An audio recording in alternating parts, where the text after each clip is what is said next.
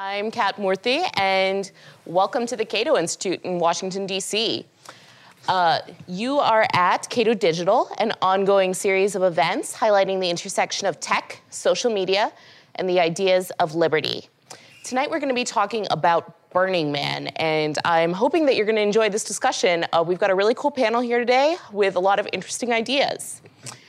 So, for just one week every year, roughly 70,000 people congregate in the Nevada desert to create Black Rock City, a temporary community that is home to Burning Man.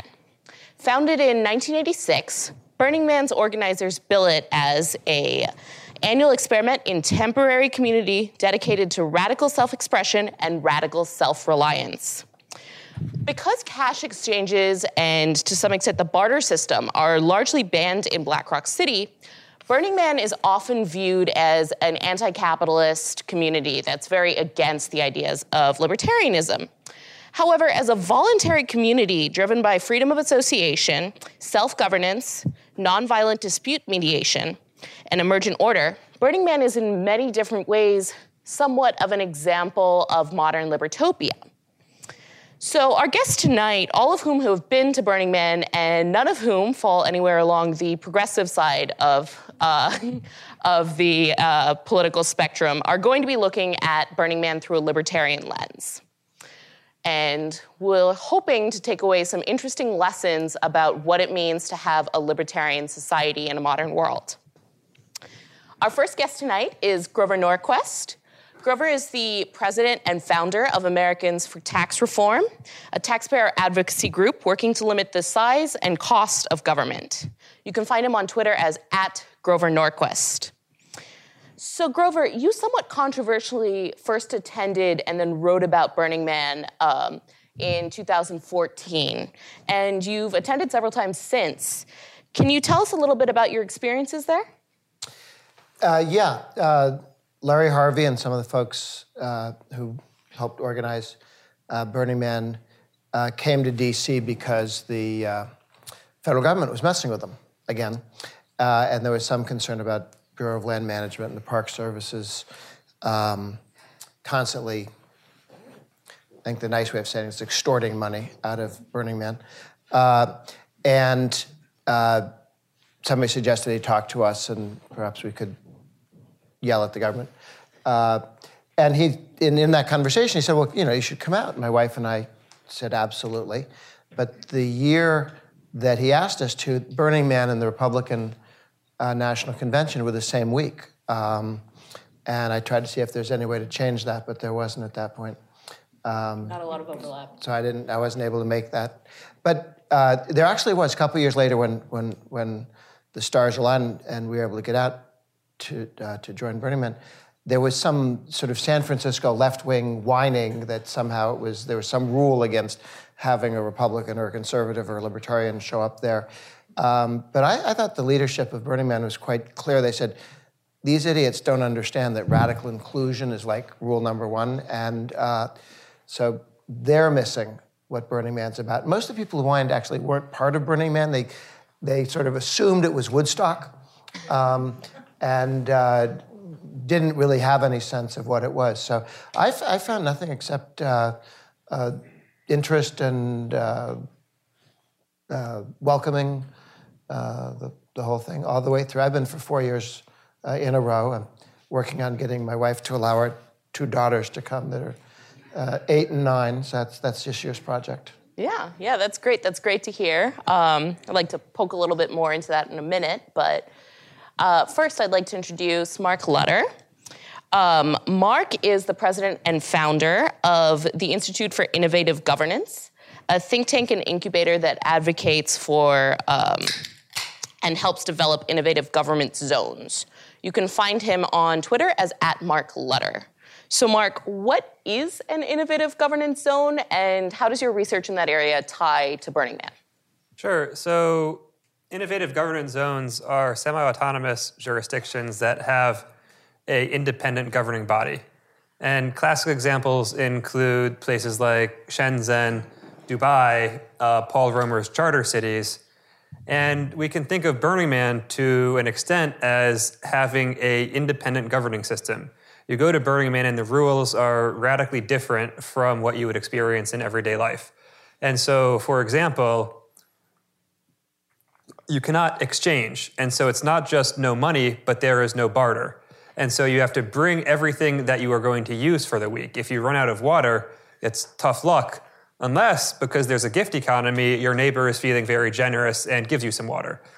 And so by creating this different set of rules within which people interact, you end up with a very different type of social infrastructure and experience than you would in the default world.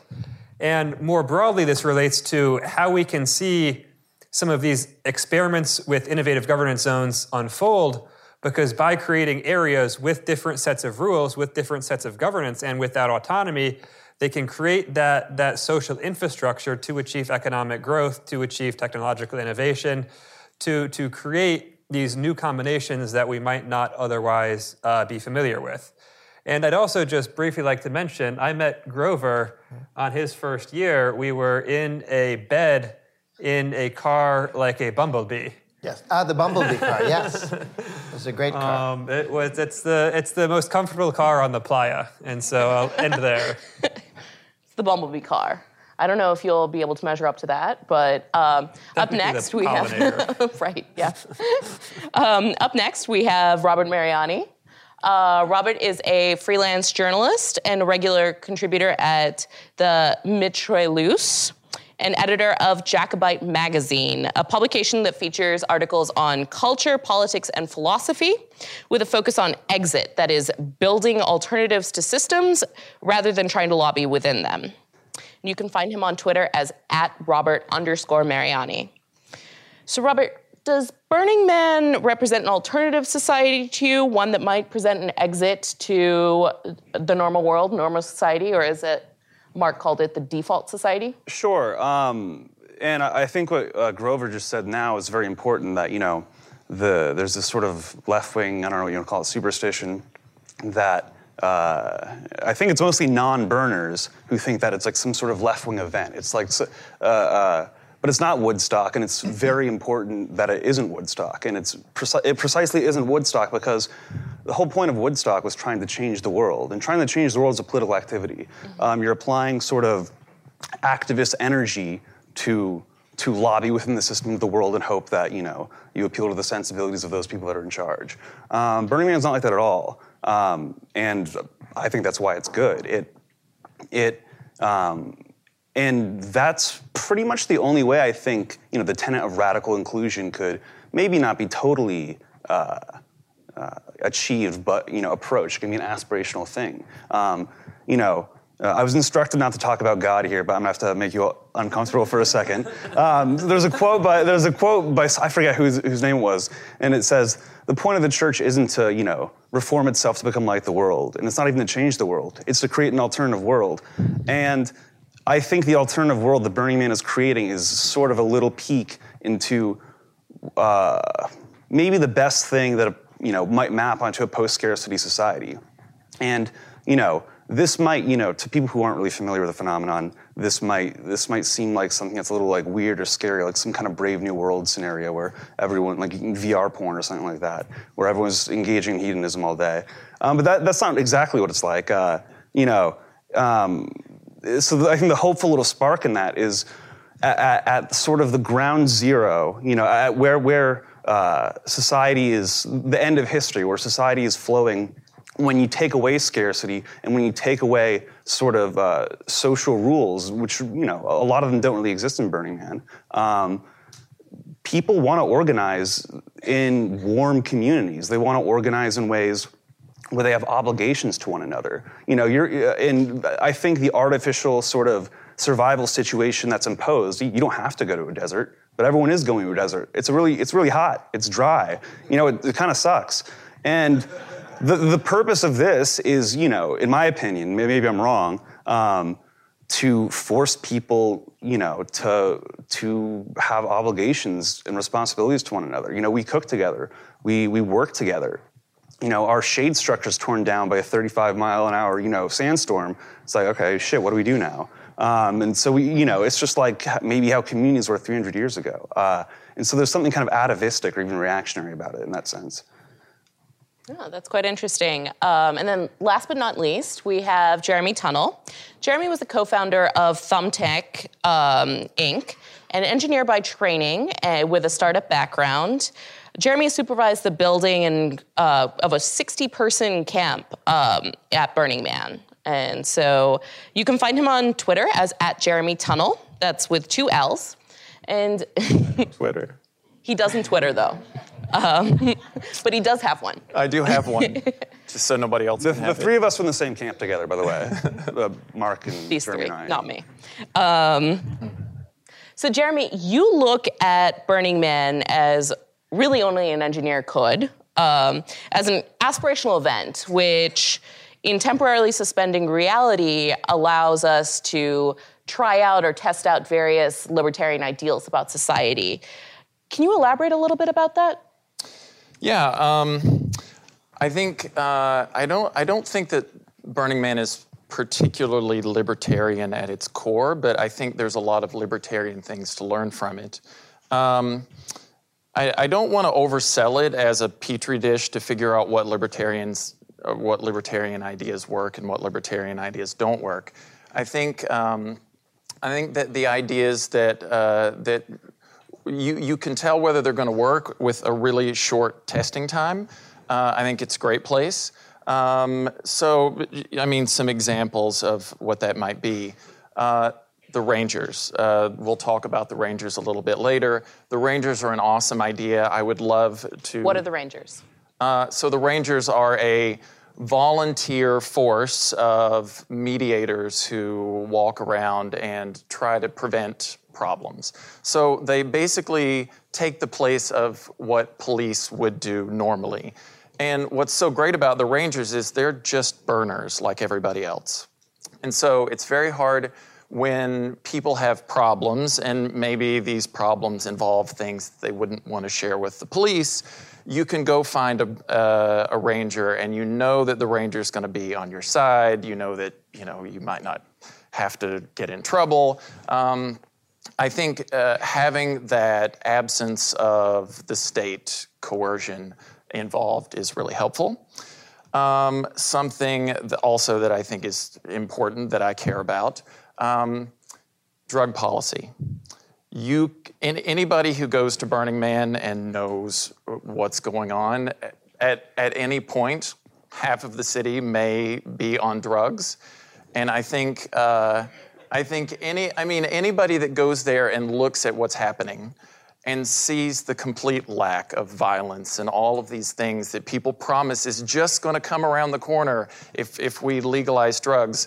Um, it, it's, it's just uh, it's an object lesson that, that all of these things we're afraid of are, are they just don't happen in real life. I think there's probably more violence in the bar district in Kansas City on a Friday night than the entire time of Burning Man. Um, and I, I, I, know we're supposed to be quick. Um, I'll just say that there's there's some things that I think Burning Man is not good at figuring out. Um, and just one example is like uh, saying, you know, is the, is this gifting thing um, or the idea of a universal basic income? Can we look at Burning Man and try to figure out whether this thing is going to work long term? Well, look, I mean, this is a bunch of people that are together for a week in the desert people act differently after you've been together for a week versus a month or three months, or you're forced to live next to these people for the rest of your life. I think behaviors are very different. So. So I, I, actually do want to talk a little bit more about the kinds of people who go to Burning Man. But before I do, as a point of order, I since I saw a lot more people coming in, just want to remind everyone that the hashtag for tonight is as always Cato Digital, and you can use it to engage in the conversation online. And for everyone who's watching um, on one of our various live streams, you can also tweet in questions that way, and I'll be looking for them later on tonight.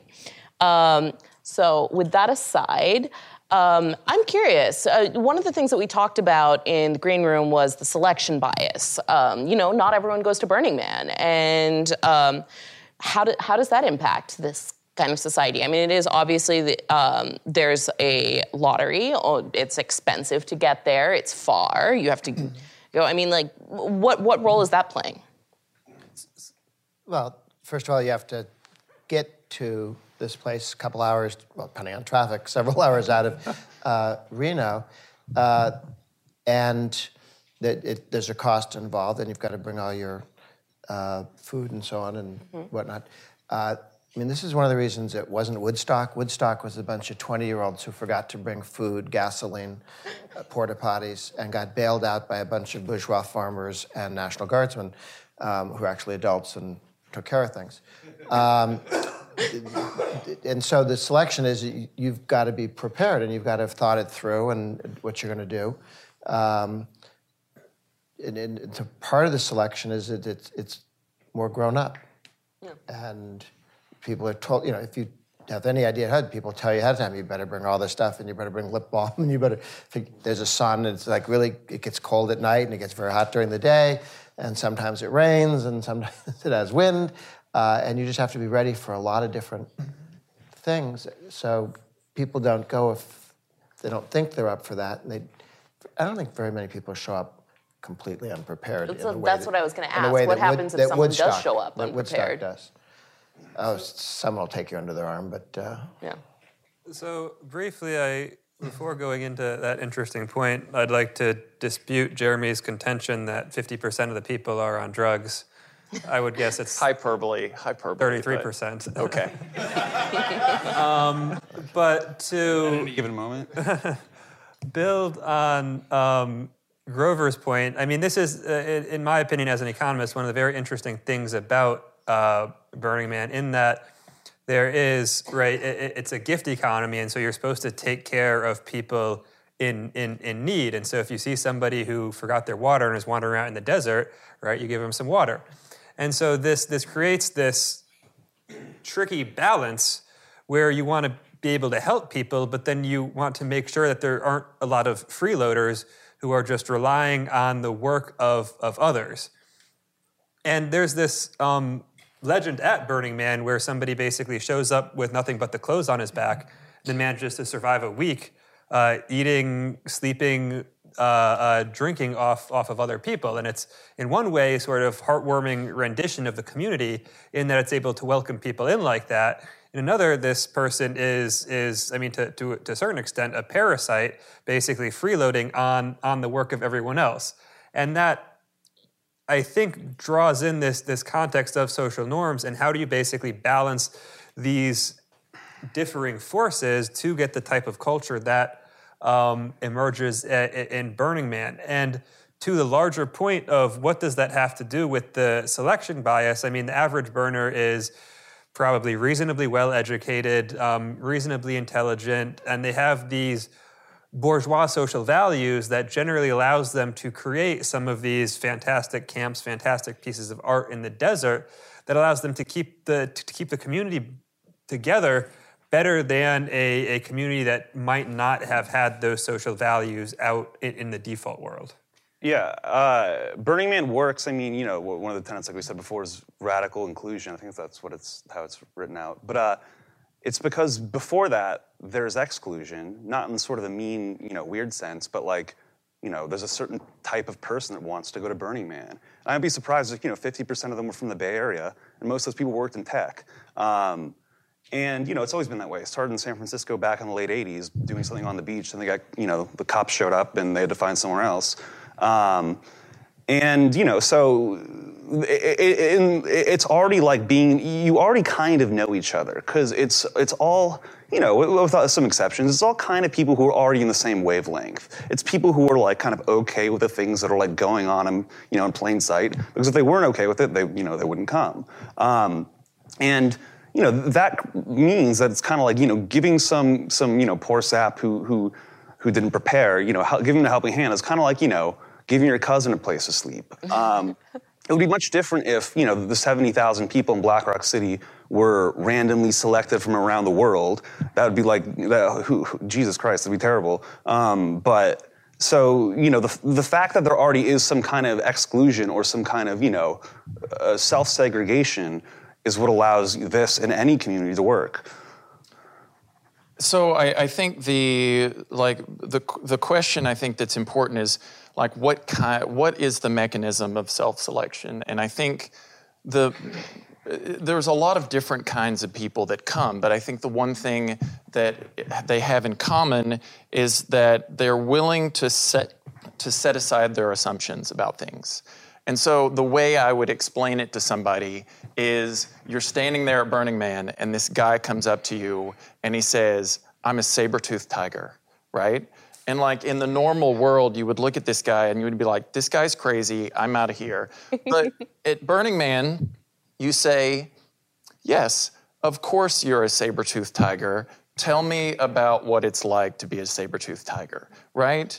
And so, so I think that uh, to me, this is what ties everybody together is you're willing to go and you're willing to say, I have no judgments, I have no assumptions, and I am going to take what you tell me and I'm going to run with it and we're going to see where we get to. Yeah, that's that's really deep. So it's come up a couple times. Let's talk a little bit about the gift economy. What is the gift economy? Does it work? Is it antithetical to free market capitalism? And could it exist in a vacuum? Or can it only exist because it is in this microcosm of Burning Man that's coming from a capitalist society outside of that? When I heard about it, I thought it was, I, I thought you were talking about barter. You can't buy anything, it's a gift economy, so bring stuff. And I, I thought you were supposed to barter with what you brought. Um, I brought a whole bunch of Cuban cigars, which I thought were, would be interesting, but not interest the feds. Um, and it, it's not that at all. You don't barter things, but it's. You're not allowed to barter, if I understand correctly, right? I know. The, Or it's frowned upon. okay, there are I mean- rules. You're not supposed to do a lot of things, but it's. No not- one- No, nobody's trading these things. No one's gonna come, you know, knock on your door if you bartered. It's like there's been a report of I've got bartering going on flashlights. here. Can I have one of your cigars? Um, but you know, people bring things that they share. I mean, people do bring stuff like little flashlights because some people forgot to bring their flashlights, um, or other things that they share. Or a lot of the camps set up and set up drinks or food for people who just come by, and that's their gift. Other people have, do art. So it's it's it's more sharing something that you're that you've got a little it's not barter. And I had, a lot of people think that gifting economy means a barter. It's not it. No, I, I, th- I think that uh, I think giving it a name gives it way more importance than it really is. I, I think it's really just be hospitable. Yeah. And like we're all there, it brings something that people would enjoy and share it. And and I remember, man, uh, I had been there. I mean, I I was building our camp, so I had come in on the truck. So I had been in the middle of the desert without anything cold to drink for like 10 days. And I was riding down the road, and this guy had an ice cold LaCroix. And I was like, this is the greatest thing I've ever seen, you know? And like, he knew it was the greatest thing that I'd ever seen. And like, just that is, va- it was, it was great for me, it was awesome for him. I think that's just the principle here. Just like be nice and be hospitable. Calling it a gifting economy really gives it more. Um, So what you're saying is it's not so much an economic system as it is like a set of norms. sure. Yeah. Um, I mean, you know, when I when I bring a case of beer and go hang over, go hang out over at a friend's house, it's not a gift economy. It's just like we there, there's a degree of trust between us, and I'm not gonna be like, all right, that's a 169, please Venmo me. It's like I, I get utility out of like, you know, hey, I'm bringing something for other people. So, so I, I want to. I think everybody is Uh, no, go ahead. underplaying. Sorry, the the the awesomeness of the gift economy. No, it's awesome. Um, I but I mean, mean, so is I- me. It's just uh, uh, it's me bringing beer over like at a bigger magnitude. Sure. What is the awesomeness? Tell us about the awesomeness. yeah, I was gonna tell a story. So this is actually the story I told the first time I met Grover. Um, he gave me a horrified look, and so I right I, I I met Grover in the bed in the B car, and I tried to tell a story that would sort of capture the light and the the fun of Burning Man. And what happened was one morning I was uh, walking to the bathrooms at maybe 10 a.m. This very attractive naked woman walks up to me and says, Do you want bacon? And so I, I look at her and I'm like, Sure. And then she takes me to a food cart that has a bunch of bacon on it. It's raw bacon. And you have to cook it. But before you cook it, you get naked. And so, all right, uh, or, okay. So take off the clothes, and then you cook the bacon like this to, to avoid some of the grease splatters. Yeah, I mean, oh, go ahead. Sorry. and, and I think, right, but the, the idea is Part of the people, story. right, people come and they say, I'm going to go on vacation for a week. What am I going to do? I'm going to set up a food cart and give bacon to people if they get naked.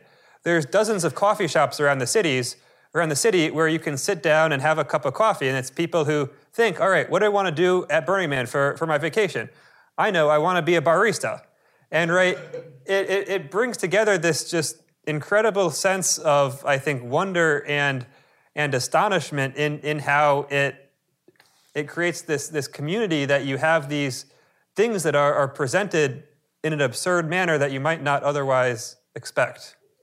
Okay, so while we're talking about this not economic system, is Burning Man an example of a post scarcity economy? Uh, I mean, I use that as a sort of metaphor. It's the metaphor breaks down as soon as you scrutinize it, because obviously, Convincing. well, no, I mean, no. I, I, the point I made was that you know the behavior is what it might look like in a post-scarcity uh, economy, in the sense that you know, um, if you know the expression, the expression, you know. X like there's no tomorrow. Well, there's literally no tomorrow. There's no next week at Burning Man. It's going to be, you know, bare desert again. So, you know, all the work happens before and after. You know, all, all the real work, all the real inputs happen at that point. Um, but I mean, obviously there's scarcity. Look at it as a bubble, yeah. Sure, yeah, it's, it's a little, you know, a little bubble, a little virtual machine, or whatever you want to call it. But, uh, you know, uh, uh, and I think that can tell us interesting things. How, how people, like I said, how people choose to organize themselves without normal constraints. Well, obviously constraints exist in the real world. You know, I think they're kind of suspended at Burning Man. Um, so yeah. Okay, all right. I, Well, th- I think there is scarcity, though. Um, I, I'm, Run out of graham think so. I mean, crackers. Yeah, yeah, I agree. There are no more graham crackers Right. because there's no 100%. Walmart. You, Yeah. know, the- the- you can't go, oh, you know, I need this, I'll go get it, which is what you you walk down the street and hey, you, you better bring your medicine or whatever, you know, your, your whatever you want, you better bring it because you can't just go to Walmart or the grocery store and get it. Well, this this is an ongoing tension with the gifting economy because every you know uh, the year before I came on the bus and so you I, all I could bring was what I could carry, and so you end up there and you have this thing called radical self-reliance. So like you have to make sure that you have enough stuff to get you through the time you're going to be there, but at the same time you're trying to do this gifting thing and you're trying to juggle them and it's a little bit of a, of a running joke that everybody uh, at the beginning doesn't really follow the whole gifting economy because everybody's afraid of running out of things because nobody wants to run out of sunscreen or like whatever right? But as the week goes on everybody gets more and more generous as you realize that now these things are not things that you might need they but they're things that you have to drag out of there when you're leaving. So um, That's, that's quite interesting. Uh, so we've kind of touched upon these a few times, but Burning Man's ruled by a set of 10 guiding principles, as they call it. Uh, and a couple of these we've already talked about radical self reliance, gift economy. Uh, can you explain a little bit about that and how a libertarian might interpret these principles? I think they're all largely like it. It's a because the whole thing is voluntary. That makes it kind of libertarian. I mean, you you, you buy in, you you join.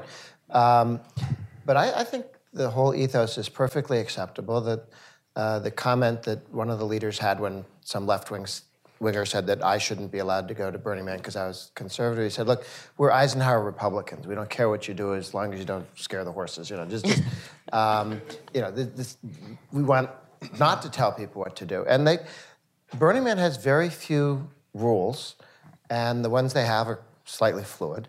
Um, and it's not hard-edged rules. So it's, I think it's, it's because you have a complex society, because you have 70,000 very, very different people. I mean, they may all be open to new ideas, but they're in very different ways. Uh, you also have different camps. I don't know if people, it's not everybody goes and wears boa you know, weird outfits and so on. There are different camps. There's a children's camp that, you know, where, where families and, and small kids uh, hang out. There are camps that do music the whole time. There are, you know, camps that have all sorts of different themes. Uh, so there's subgroups and subcommunities that people bring together. Um, let's actually, let's actually talk about that for a minute. Uh, all the different camps. It's almost as if there's several individual communities within this larger Yeah. opt-in community, right? Yeah, no, absolutely. And and uh, I think some of the stuff. Look, I think one of the myths is that there's large quantities of drugs. There's, it's there if you if you bring it, um, and not everybody's naked. So, because when you hear about it, you go and check it online, everybody's naked. They're dressed funny. Um, and That's because those are the ones you take pictures of if you've got a camera. And you don't take pictures of the people who wear desert gear. Uh, so I, I went and got weird stuff to wear the first year, along with desert gear, and then I just ended up wearing the desert gear. So because it's a desert. Um, and that's the, that's the proper way to dress to not get a sunburn and not freeze. Uh, uh, but the, the, one of a hundred people you walk by is not wearing all of their clothes. I don't know if somebody wants to argue about that percentage, but um, I may not have known. My wife makes fun of me well, all the time, but particularly because we're walking down the road and somebody was on um, uh, rollerblading back and forth. And she goes, For crying out loud, I said, You're right. That guy's not wearing knee pads. That's not safe. and she said, He's not wearing anything, uh, which was also true. But I, I thought you could really hurt yourself there if you're not careful. Um, so there's, there's a, you know, some, but it's not overwhelming. And uh, I think if that's what you saw, then you've, you know, there were naked people, and it, then that's what you were looking for, as opposed to being surrounded by it. There's lots of different yeah, people can- doing lots of different things. Your Yeah. community within that. Each year I go, I speak to the Psychedelic Drug Association people because they were kind enough to invite me the first time I spoke. And I go out to this place for a week, and there's like nothing on your schedule. You have a week, and there's like, there's no schedule. What do I do? There's nothing written down. I'm not supposed to be anywhere. So Friday night, seven o'clock, I'm going to be speaking to this group. I felt much more secure in the whole project. I now had something that I was supposed to be doing. Um, and they, they have 100, 150 people get together, a series of lectures that they uh, do. I thought it was a great group. They, they did offer me an open can of Coke, which I passed on, but otherwise, um, it, was like talking to the local Kiwanis Club. Everybody was very. Uh, So uh, I actually want to dig into something you were talking about earlier. Um, so the general economic understanding is that norms can only be self-sustaining in small, homogenous societies. Um, and Burning Man might be homogenous. We've kind of talked about that a little bit, uh, whether it is or it isn't. It sounds like from what Grover's saying, not as much. But it's not small. It's um, about 70,000 people in the desert, and these are people who largely don't know each other, and many of whom, uh, what, like 30%, are at Burning Man for the first time. How are they able to maintain these norms? And do they? Uh, in in general, yes. And so I I think that's to me one of the the most fascinating aspects of Burning Man, in that in small homogeneous societies everybody knows each other. So if there's a, a defector in the group, it's easy to identify that defector and then punish them accordingly. In in large societies or, in non-homogeneous societies, because it's difficult to identify defectors and and punish them according to the level of their defection, right? There's the opportunity for greater defection, and this is brings us back to a, an earlier point, right? The the whole myth of the person who shows up with nothing but the clothes on their back, and in some sense, they're a defector to, to, to society. And so, the interesting part is in the Burning Man context, the common economic wisdom is proven wrong, in that there's a large homo- large homogeneous society that is successfully able to sustain these very onerous norms. And so, for example, one of the norms is leave no trace, which means that you need to bring out any gray water you bring in. So when you're brushing your teeth, you can't spit on the playa. You have to spit in a, in a container and you bring that container out, or in a bucket and you bring that bucket out. right? And so the fact that people are going through these relatively high costs in order to maintain the norms, even though there isn't a, necessarily a, a, a third party that's watching them, is fascinating. And so, how they're sustained, it's, it's several things. One, there's a very strong culture. And so, virgins are looked after and showed the ropes by older burners.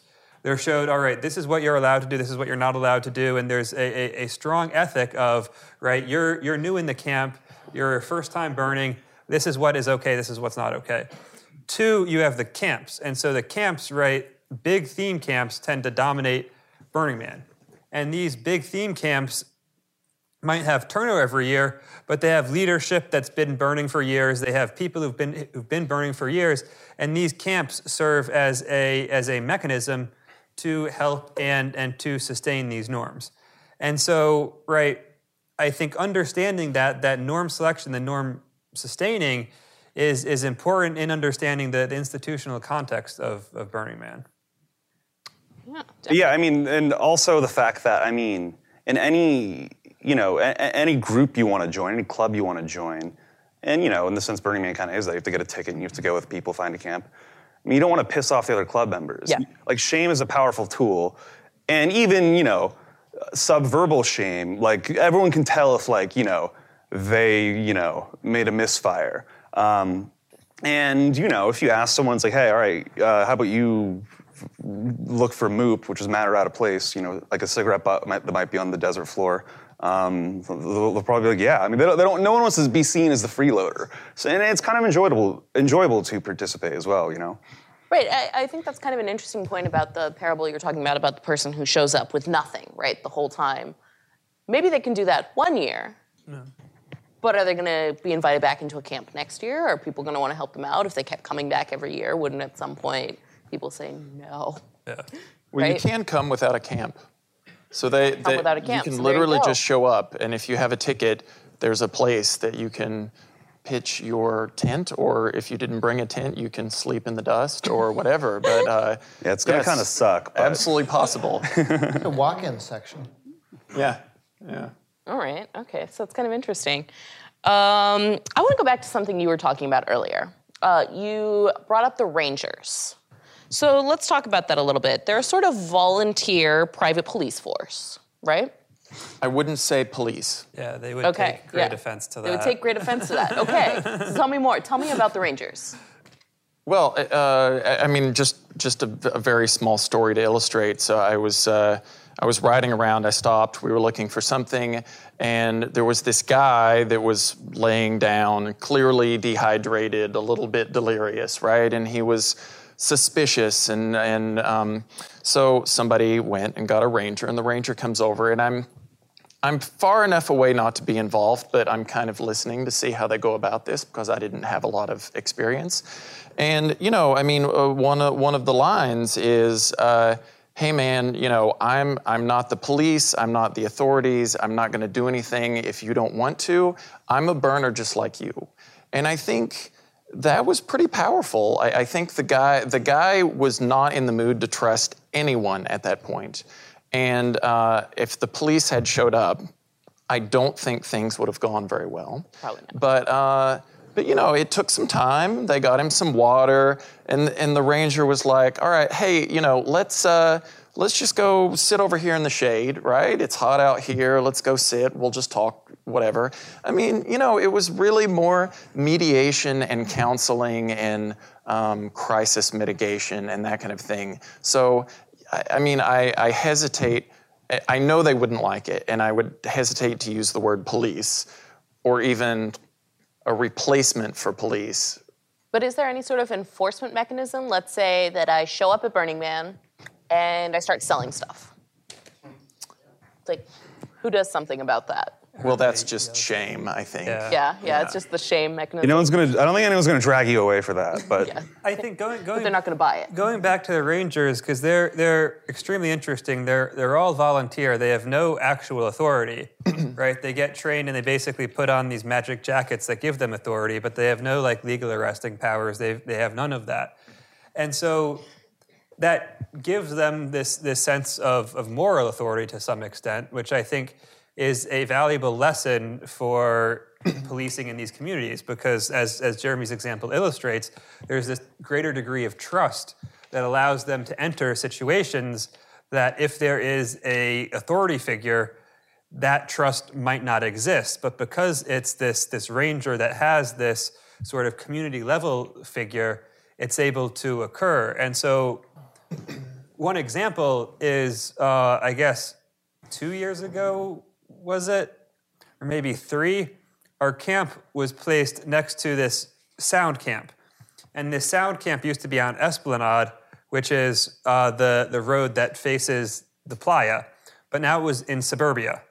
And so basically, they would play music, and some nights it would be so loud, the, the trailers in our camp would be shaking.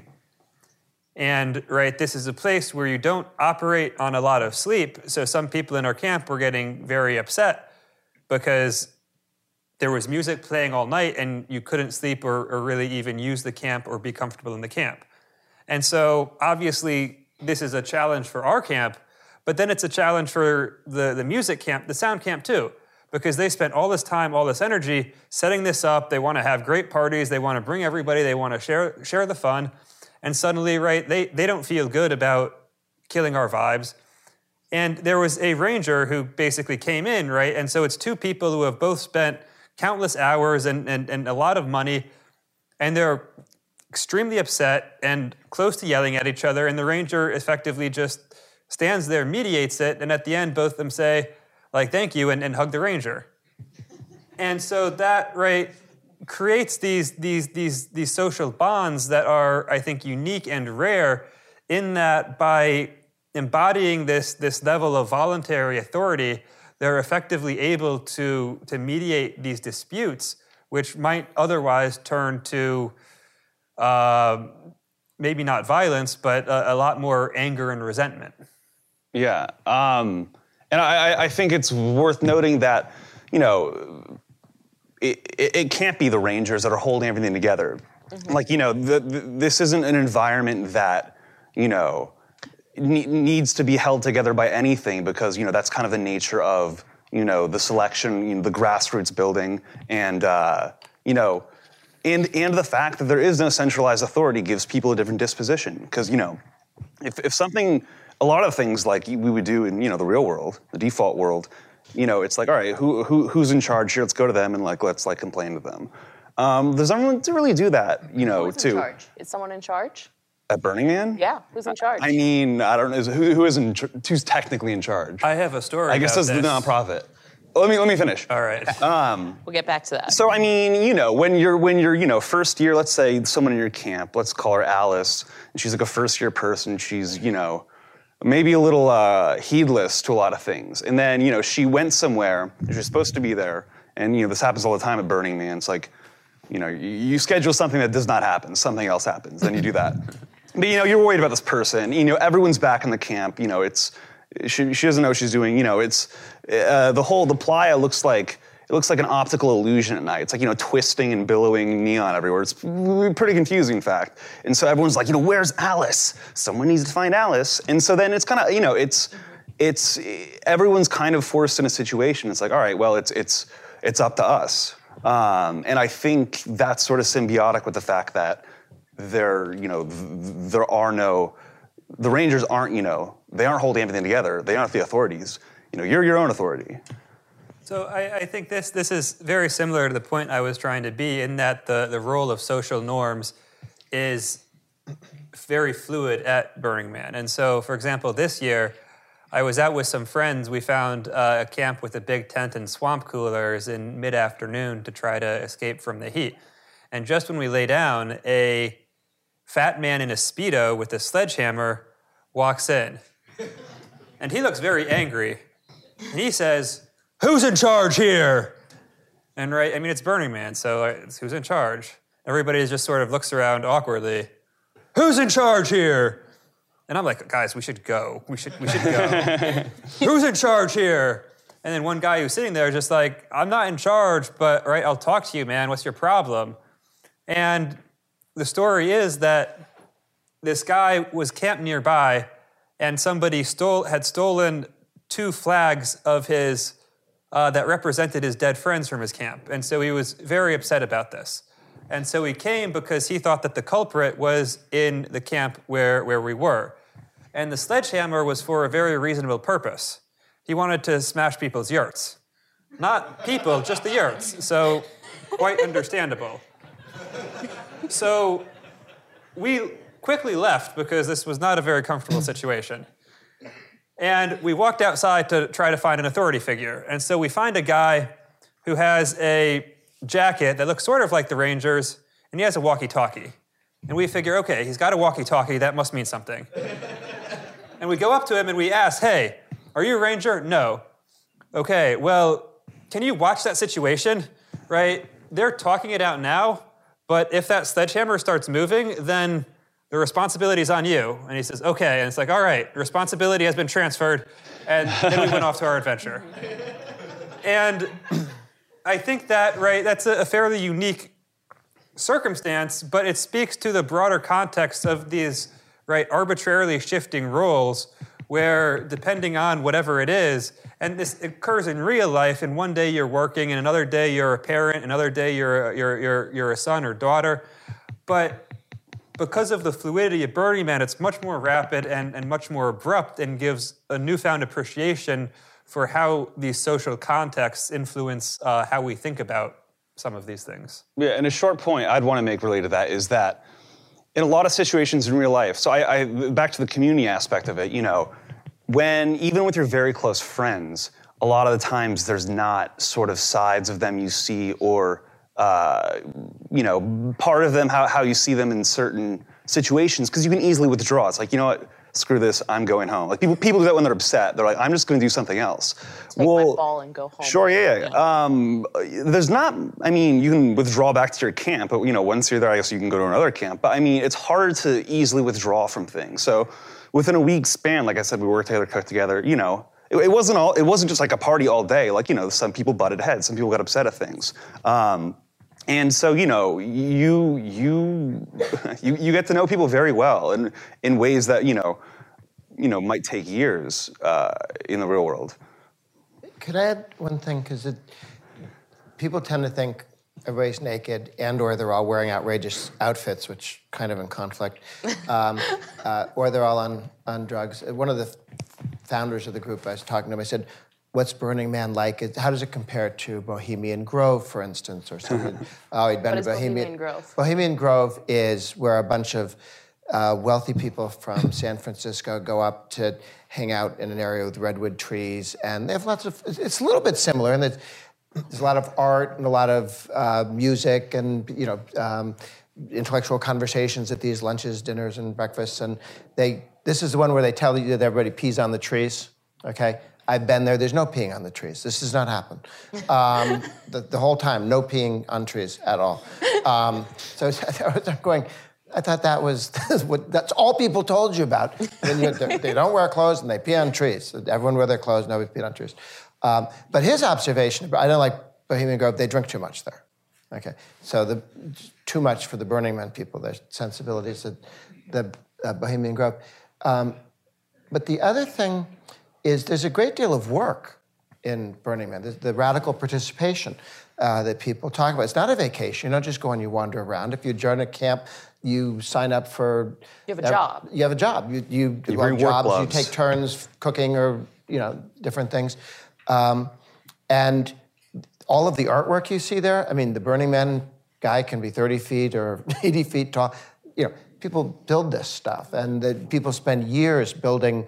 Um, rather uh, large uh, pieces of art, sculpture made out of wood, and then they burn it down. So to a certain extent, everybody's a 14-year-old teenage boy. But um, at the end, they have a big temple that's a beautiful thing. There's a lot of work done. Somebody built a, a, a they didn't quite get it fit. Some of the stuff doesn't get finished. All week, people are working on metalwork and and uh, art and uh, sculptures and so on. It's a great deal of work. This, it's not bohemian. Bohemians don't work, right? It's this work all going on, and, and the guys who show up who want to be rangers, they're kind of working. Um, and pe- the work that people put into those art cars, the, the bee car, there's a cat car that, uh, uh, and you can't have a car unless it looks like it's not a car and it's a pirate ship. Uh, they have these pirate ships that are based, you know, on flatbed trucks and so on. And the amount of work that goes into this stuff that people put into it is very amazing. And uh, part of it is all these guys showing up. Look at all the cool stuff. How much work I put into my car or my sculpture, or whatever. Uh, It's like a gallery, like a living gallery in a way. th- there's that, and, the, and there's the work of putting the whole thing together. I mean, people come weeks ahead of time to get it built up, and then the weeks afterwards to take it uh, uh, apart. It's it's uh, there's a lot of work as opposed to Yeah. a vacation where you go and you look at stuff and and it, people participate. So I, I actually, when I have a, one of the things I, I like to think about in sort of conceptualizing how Burning Man is, is um, what I think is called a, a potlatch. And I don't remember this super well. It was high school, but the sort of um, northwestern American Indian tradition, where after every successful hunting season or they catch a lot of salmon, they basically have a, a giant feast. And I remember reading about this in high school because they'd eat so much and so much food would go to waste and it wouldn't make any sense. And I was like, I remember thinking, what's the, the purpose of this social tradition? It was basically just complete excess. And Burning Man is effectively that times 100, right? It's just a, a complete celebration of, of absurdity where people put all of this work, all this time and energy into creating these magnificent things that have no clear immediate social value except for basically the enjoyment of participating and, and being part of it. and some of which they then burned down. Yes. There's a lot of burning stuff down. That's the, That is part of the name, yes. yeah. Or the fire. Um, so, so Grover, when you first wanted to come, there's a lot of controversy around that, and um, of course, the the Burning Man community itself, the organizers, um, even wrote a blog post on their blog about radical self-inclusion. Um, no, sorry, radical inclusiveness. Why? uh, you were very much part of the community. Same way, there's a lot of stories that came out from last year's Burning Man um, with certain camps. Um, I, I guess you'd call it glamps. I don't know these sort of like very wealthy type of camps being attacked, raided, having the electricity cut off, water cut off, that kind of thing. Um, and there's pushback there. So it's kind of in that space. Is Burning Man hostile to libertarians? What about capitalists? No, again, most of the people who seem to whine um, were not clear, clear that they were part of the burner community. Um, th- there was chatter, you know, on the internet, people being unhappy that I was going to the point where they said, "Don't tell anyone where you're camping." Um, and, and when I spoke to the uh, Psychedelic Drug Association guys, there was we thought there was going to be some sort of demonstration or problem. Somebody brought several hundred little uh, stickers that was the Grover uh, character from Sesame Street with a red slash through it. Okay. And, um, so, but she Did sat. you keep any? Oh, oh, my wife got a whole collection of them for the kids, yeah. um, and uh, you know, they put them up on their door when they want me to stay away. Uh, but uh, it, it, whatever that was fizzled as, as, as hostile. And what, what I did find, both bef- because it, I tweeted, two, two years before I went, I tweeted, who is the idiot who put the Republican National Committee right on top of Burning Man? Is there time to change this? Uh, and so you started hearing from people saying, I always go. And then people complained about conservative or libertarian going. Um, a lot of people would come up to me in DC and around the country and say, you know, I've been going for years, and um, let me show you my collection of outrageous clothes I wear. Uh, I can tell there you is some of that. When this event went up on the website, I suddenly got inundated with emails from people saying, "I'm a libertarian. I go to Burning Man." Yeah. So there's there's people don't talk about politics all the time at Burning Man, so you wouldn't necessarily know. Uh, but it there's there's a great deal of libertarian individual participation there.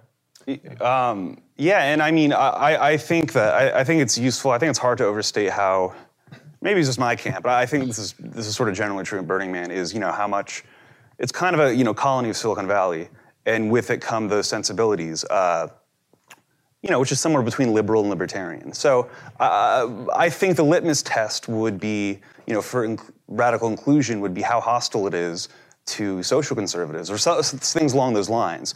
And frankly, it wasn't. You know, I, I, I the, the, the theme this the this past year, 2017, was radical rituals. It was like, all right, you know, spirituality and stuff like that. So all right. So I brought like my annotated Bible. I brought you know uh, rosary beads. And Mark, in fact, Mark, we were on uh, on our knees in the desert floor. We were uh, saying Hail Marys. But anyway, no one thought this was weird. This was like everyone was like, oh, cool, yeah, all right. Um, and uh, and that's like it was definitely more accepting of that kind of thing than I'd say like Washington D.C. is. If I like go on a date, and I was instructed like not to talk about this stuff, so apparently I talk about it too much. but uh, like on so I guess on dates, I, it occasionally comes up, and the girls are like, "Huh, you go to mass? That's kind of weird." Like there was eh, so it was it was less it was more inclusive than you know than here in that regard. So you know that's plus one you know points to Burning Man. I, I think uh, I would I would go back to my point that Burning Man is aspirational. Uh, I think that there is a realization that nobody's perfect. Everybody's trying to live by the ten principles. You know, nobody lives by the ten principles all the time. Um, I, I, would. I don't think that libertarianism is in any particular danger uh, of being not accepted at Burning Man. I do think that there that that other things uh, are are not as acceptable, um, and you know I'm not saying that you you would be subjected to violence, but um, you know I wouldn't want to wear a "Make America Great Again" hat walking around Burning Man. And look, I mean, you know that is the that is the aspiration that for you know we have this event, and for a week or so we are radically inclusive. Nobody is left out. Anybody can come as long as they will come and follow our 10 principles. That's the way it's supposed to work. In the real world, it doesn't quite work that way. And, you know, all you can say is uh, it's definitely worth going and it's a great thing and we can try to do better. Last year, I did get uh, from somebody a little button that said radical inclusion does not does not cover Trump supporters. So, this, it's not that radical, guys. uh, just briefly, your, your question involved openness to libertarians and conservatives, but also the fact that some of these wealthy camps had internal strife. And I would strongly differentiate between the two because there are a lot of um, uh, uh, these wealthy camps where basically, right, people pay $10,000, $20,000 to camp, and then you have the workers who might get a free ticket and will come set everything up and then cook or act as Sherpas to the people who are, are paying the money. And so this goes against a lot of the norms of Burning Man and oftentimes breeds resentment because you have essentially a, a very clearly delineated caste system where in some of these camps the, the, the wealthy people get sort of wristbands and so they get the food first or, or, or however it works. And and that's what has led to some of these sort of uh, greater instances of of I think what was it White Rose where they cut the electricity and spilled the water um, White Ocean. Uh, and didn't uh, I don't know did Circa get in trouble I mean they don't let people into like these you know bomb ass theme camps, which you can't really do. So I mean, and so the, they cut the power to them. Was that how it worked? Well, this was the what the, the story I understood it was as a, and it's all playa rumor, so I'm not sure my story is better than anybody else's. but it was um, basically it wasn't that they weren't letting people in. It was the disgruntled workers who were probably getting free tickets um, were were very angry because they felt they weren't being treated right by the people who were paying mm-hmm. ten thousand dollars for for the camp, uh, and so as a measure of, of vengeance, they decided to uh, cut the power lines and spill the water. And and so I, I think this point's worth mentioning. So the, you know there are rules that there is sort of an enforcement mechanism that isn't that comes in the form of. Uh, you know, if you violate the rules, you can't come back next year. Like you're like you have to register your camp. Um, so if you know if you if you violate all these tenets, you know you're either you know a slap on the wrist will be you get you know much worse real estate at the event, or your campus isn't allowed at all. Great. Well, I'm seeing a lot of questions coming in on Twitter. And uh, as a reminder to those watching online, if you've tuned in later, you can tweet in your questions. And I'm sure some of the folks here also have questions, so I do want to go to that. But before I do, I'm going to take the moderator's prerogative and ask one more question here. Um, if there is one thing and only one thing about Burning Man society that you could bring to our larger culture, what would it be? Um, you know, I, I, it was the point that I made earlier. I, I find the mindset that sometimes you need to assume that you don't know everything, that um, that it's important to get out of your own head and to entertain thoughts from people that believe uh, things that are different than you. Um, you know, I mean, Burning Man does it in a in a weird way, which I think works quite well. But um, it's just a really important principle, and I, I think especially today we could all use to take some time and step back and say, eh, you know, what what are these people thinking? Um, why would they think what they're thinking? And and you know, empathy, I guess, really is the word. Yeah. Um, so I, I, what I found, you know, most, you know, when I sort of came in, everyone gets greeted and they say "Welcome home." And I was like, "What does that mean? Is that some kind of like empty sloganeering?" Um, and you know, I'm skeptical of those kinds of things. Uh, and you know, even my icy heart was melted. Uh, I, and because it was kind of how like home was in a younger world, you know. Uh, like I'm sure some people here are old enough to remember like when we like talk to our neighbors. Like, ooh, that's kind of weird. I talk um, to my neighbors. Well, all right, good for you. We need more of that. Um, and you know, you know, Burning Man, your neighbor comes over, or like anyone comes over, and it's kind of understood that they're sort of welcome. Um, and so, you know and more than that, more than the just kind of like, okay, we're to welcome people for a week. It's the this voluntary retreat back into a situation of living where you have non-dischargeable obligations to other people. You can't withdraw. I mean, you could, but it, it's very hard to withdraw from these obligations you have to other people in this community. And, you know, that's how people used to live. You know, and so uh, I'd say, you know, it's some maybe something we learn from and take back in society, like maybe as a bounce back from social atomization? I, I, I see the openness, I guess, radical inclusivity as one of the, the big values that could be applied mm-hmm. to everyday life. In that, if you walk into a camp, you can start up a stranger with anybody. If you, if almost anything happens, right, conversation, um, um, friendship is is very easily found. And this is something that I think is a little bit rare in modern societies. I mean, oftentimes, right, you go to a party and you know one or two people and you spend the entire time at the party just like hanging around the one or two people you know, talking to them. And at, at Burning Man, it's just you, there's this feeling of openness and it doesn't feel weird, doesn't feel awkward. You're not going to get weird looks if you go and talk to, to some stranger who's got a cool costume on or who's just standing over in, in another part of the room. And that, that I think, sense of openness and that, that sense of community is, is really fantastic. Uh, uh, for example, every year when I'm waiting for the plane to, to go home, I have to stop myself from putting on Facebook, I love everyone. right? I'm like, I want to tell them, but no, Mark, that's weird. Like, they'll judge you. No, but it's true. No, and and and so that to be able to to create those feelings, I think, is is a little bit magical, and that that inclusivity is is a big part of it.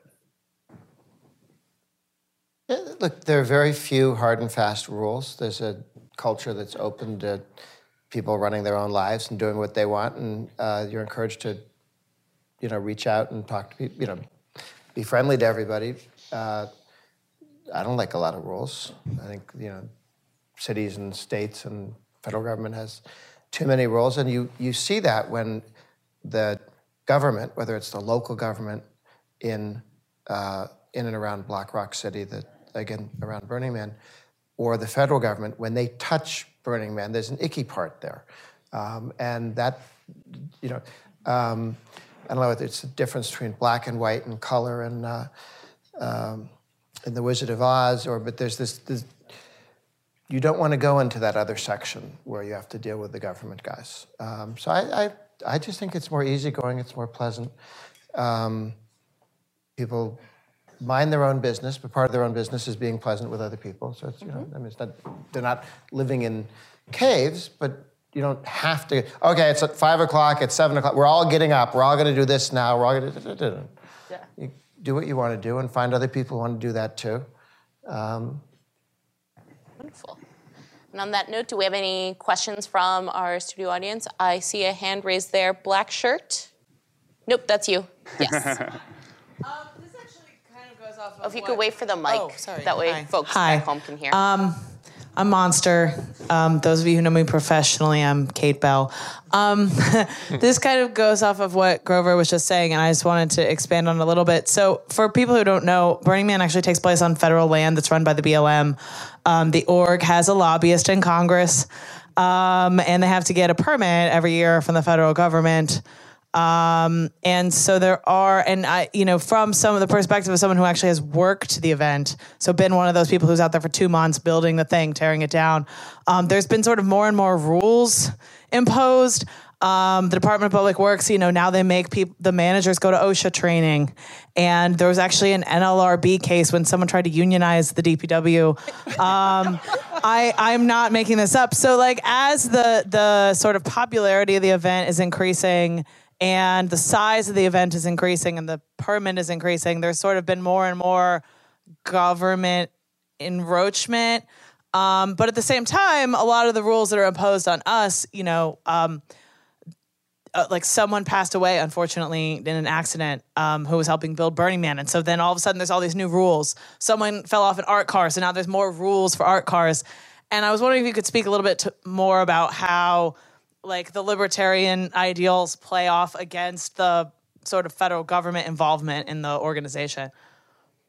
Well, I, I talked to uh, Zinke, the head of the Interior Department, uh, prior to this last uh, Burning Man, and he did not know the story of how previous uh, departments had extorted money out of Burning Man. You know, get us a truck, get us this, get us that. Did get us um, five different kinds of cereal and 24 chocolate tacos and 24/7 ice cream for all the government employees. And then they all show up, all these Park Service guys from all around the uh, planet, um, uh, to be at Burning Man because they want to be at Burning Man, not because there's anything for them to do. And then they write obnoxious memos about how they manage the place, um, because that gives them a role in messing with other people's lives. Um, I was promised by uh, Zinke, and I'm told that they kept their commitment, which is they have a new policy uh, at the Department of Interior, which is no extortion anymore. Um, so if you want to do something on federal property, they don't extort you for that now, uh, whereas before they did.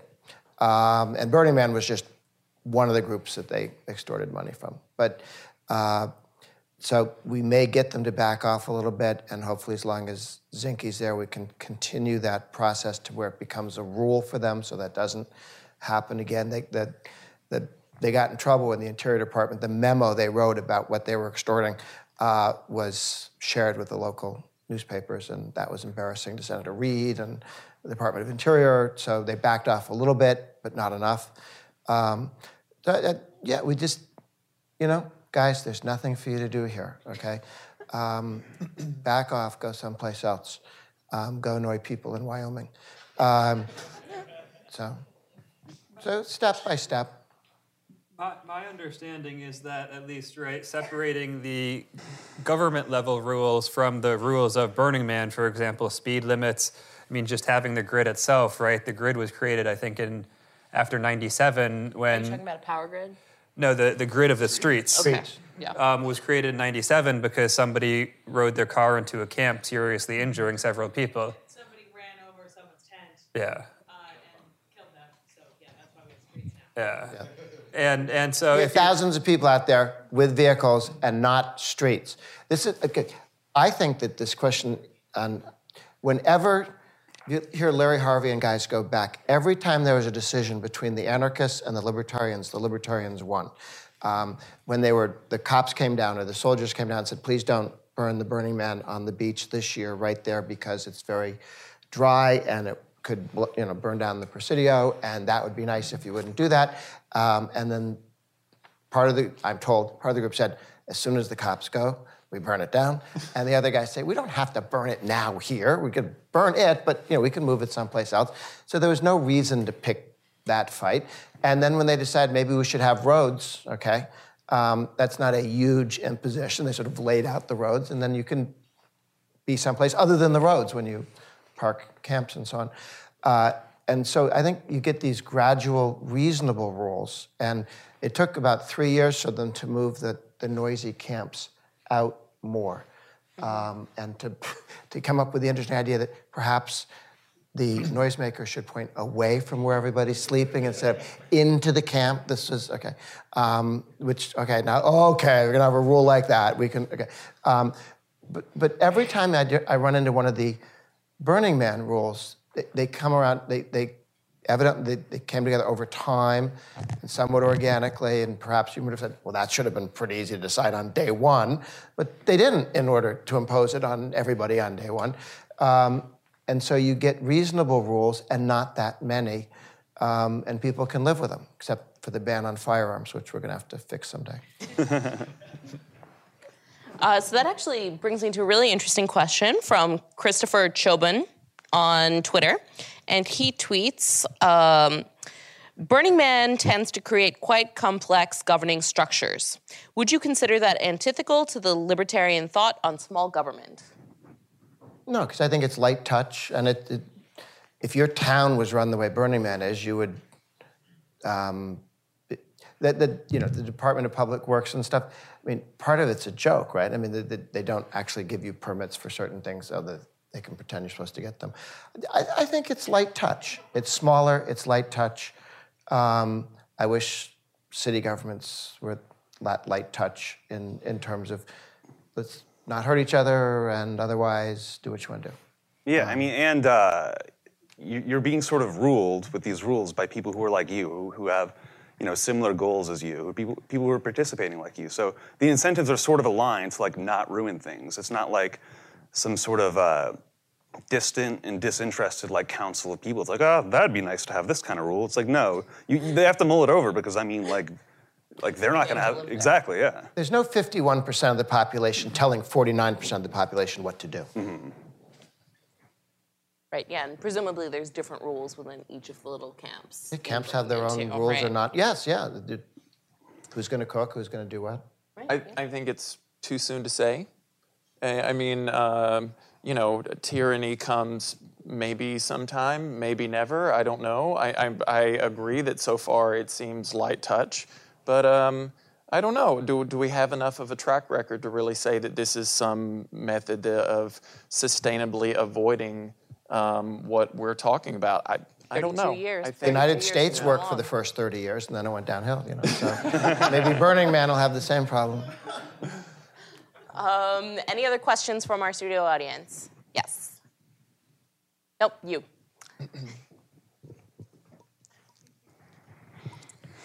So I have a comment and then a question. The first comment Let's is try to keep it short, though. I will keep it very short. The first comment is that, as you know, there are a lot of regional burns, and some of them are areas that aren't like Silicon Valley. And so my comment is Here in that DC.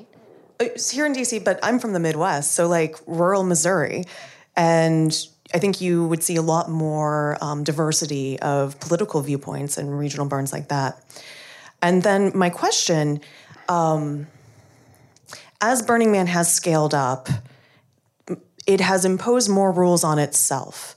As Monster mentioned, you have more and more um, safety accidents that lead to more regulations. Do you think that it's necessary that with greater populations uh, come a greater degree of necessary rules? No. I think the more complex and diverse a society, the fewer rules you want because there are fewer things everybody agrees on. You know, in certain structures, everybody's going to be this religion, and that, that seemed to work fine for a thousand years in certain areas, but not if not everybody buys into that. You know, that can't be a rule if you're going to have people with widely different views. So I think that um, the, the more people you have and the more diversity in the population, the fewer rules that are, ca- the fewer rules people can live without guns behind them. So I, I would disagree to Bad guns, extent. government guns, not the nice guns that we own. I, I think right in in small societies, you you can differentiate between right rules and norms, or or what Hayek calls laws and legislation. Right, legislation being sort of imposed top down, and laws being this natural emergent order. And in small societies, you can have a lot of these. Right, you don't need a lot of legislation because the laws work fairly well. That you can have these bottom up norms which govern interaction. But as society grows, I mean, to an extent, I think there is a need for some legislation. And for example, we can imagine, right, flamethrowers. If you have a group of a thousand people, you've got five people with flamethrowers, everybody knows who they are, and they can figure out, right, who's burning things a little bit too close to the tents. when you've got 70,000 people and you've got 300 people with flamethrowers, it might be a little bit more difficult to find out, right, who's, who's blowing fire too close to the tents. And so, because of that, you might need to sort of create this rule that says, okay, if you have a flamethrower, you could have to burn fire at least 20 feet away from the tents. Um, and, and I think that, right, and so differentiating between, right, what, what are these rules and what are these norms, and at what level of, of size do we want to impose these different types of governance to ensure that the society can be as healthy as possible? Yeah, and I think it's important to distinguish between, you know, diverse and the uh, you know diversity in the sense that you find it within Burning Man, and then you know diversity you know writ large. Like there's a difference between you know a Southern Baptist fundamentalist who wants to go to Burning Man and then one who doesn't. So you're never going to find you know people who like in every every community where people just can't opt out of, like that's where they live. You're gonna have you know one guy sitting on his porch yelling for kids to get off his lawn, or like even when they're like on the sidewalk or whatever. that won't happen in Burning Man because that person won't go. So, and I, I think I agree with Mark that um, you know I, I- can't exactly agree with Grover here. Um, you know, if you just randomly threw people together and it's like, all right, do Burning Man stuff, um, you would need you would need tyranny. You know, I think it was Socrates who, who like mentioned this. Like, yeah, as you you know have more people who don't agree on stuff together, as norms become more fragmented, you need like there needs to be like that. Like it sucks, but like tyranny is the result of that because otherwise things like the machine will not function.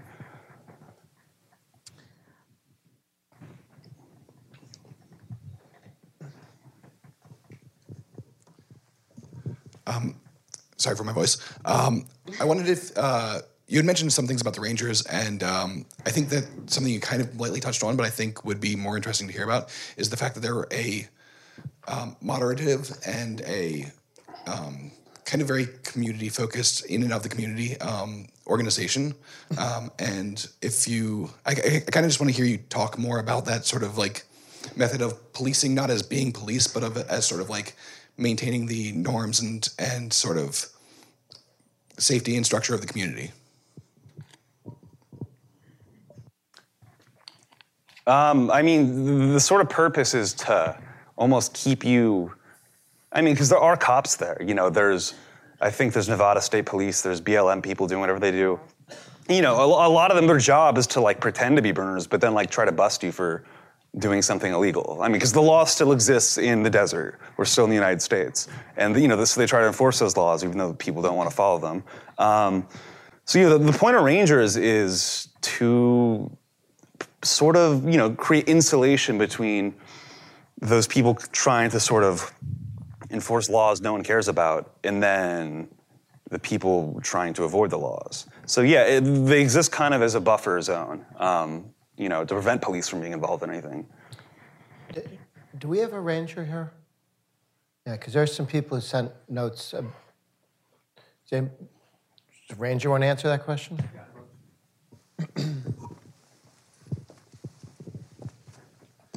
So, um, I'm Ranger hashtag. Um, one of the things that I think is uh, actually really beautiful about the Rangers at Burning Man and why I joined is that there's a sense in which there's this principle of radical self reliance, which means you show up, you bring your own supplies, you build your own camp, you take care of your own needs. And what we see in the level of the community, that the community takes care of itself. There's a lot of things that a community can handle on its own. You've got two people arguing over where the boundary is. You've got the guy who comes in with the sledgehammer.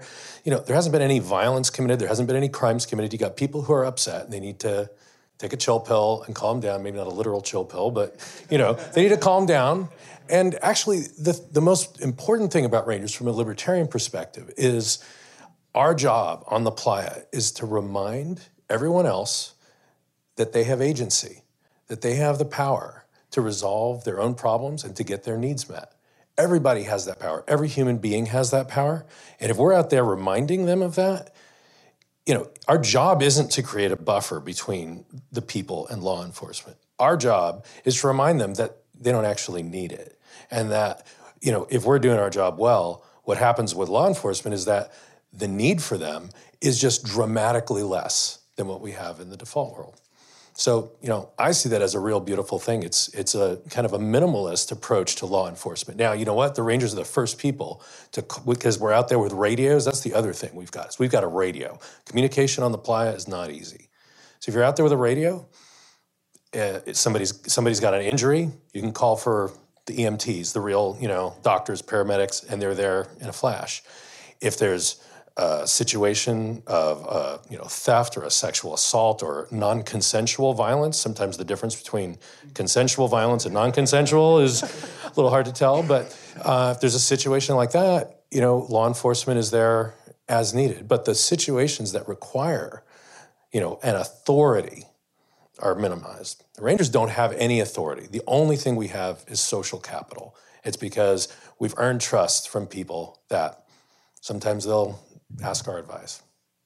Great, thank Yeah, you so much. it's it's remarkable how little you know crime or bad things going on there are. Like you know even injuries. Uh, you know, considering the circumstances that you know it's just pretty much a bunch of people going to the desert for a week who don't know each other. Um, like the, the- I don't know. I wish I knew the statistics, but you know, very low. Like a couple people over its entire existence. You know, and every year seventy thousand people have have died. Um, but I mean, you know, I, I think you know if you just kind of look at it, if you just learn about it for, from the first time with a naive perspective, you'd expect it, it all to be way higher.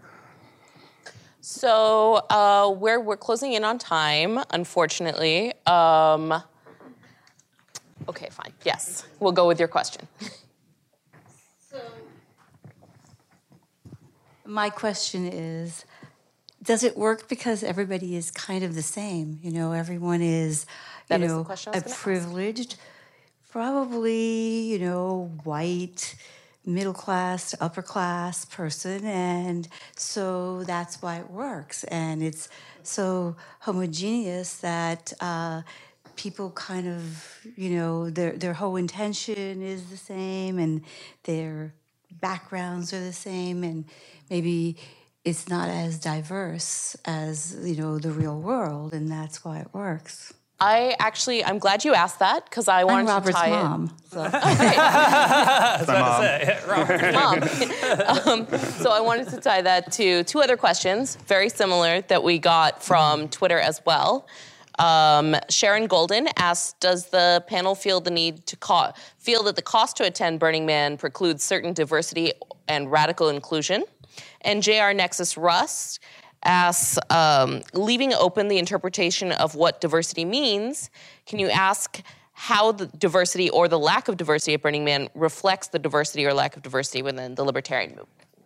So, all three of those together, feel free to respond to some or all of that. On the first one, there is an effort to um, get discounts for folks who couldn't otherwise afford to go. And I don't know what the numbers are on that, but that you see it written up and that it's available, and they make tickets available at lower prices for people who couldn't do it otherwise. Uh, so there's an effort in that zone. Uh, they do this uh, census thing where they ask everyone. So they keep these numbers. I never fill out census because I never fill out any censuses, even the Burning Man census. Um, but uh, do you, they do have some numbers on, I mean, how many Canadians and stuff like that. I actually pulled up, so this is available online through the Burning Man website. Um, this is 2016 numbers because 2017 isn't out yet. Do you mind using a mic? Sure.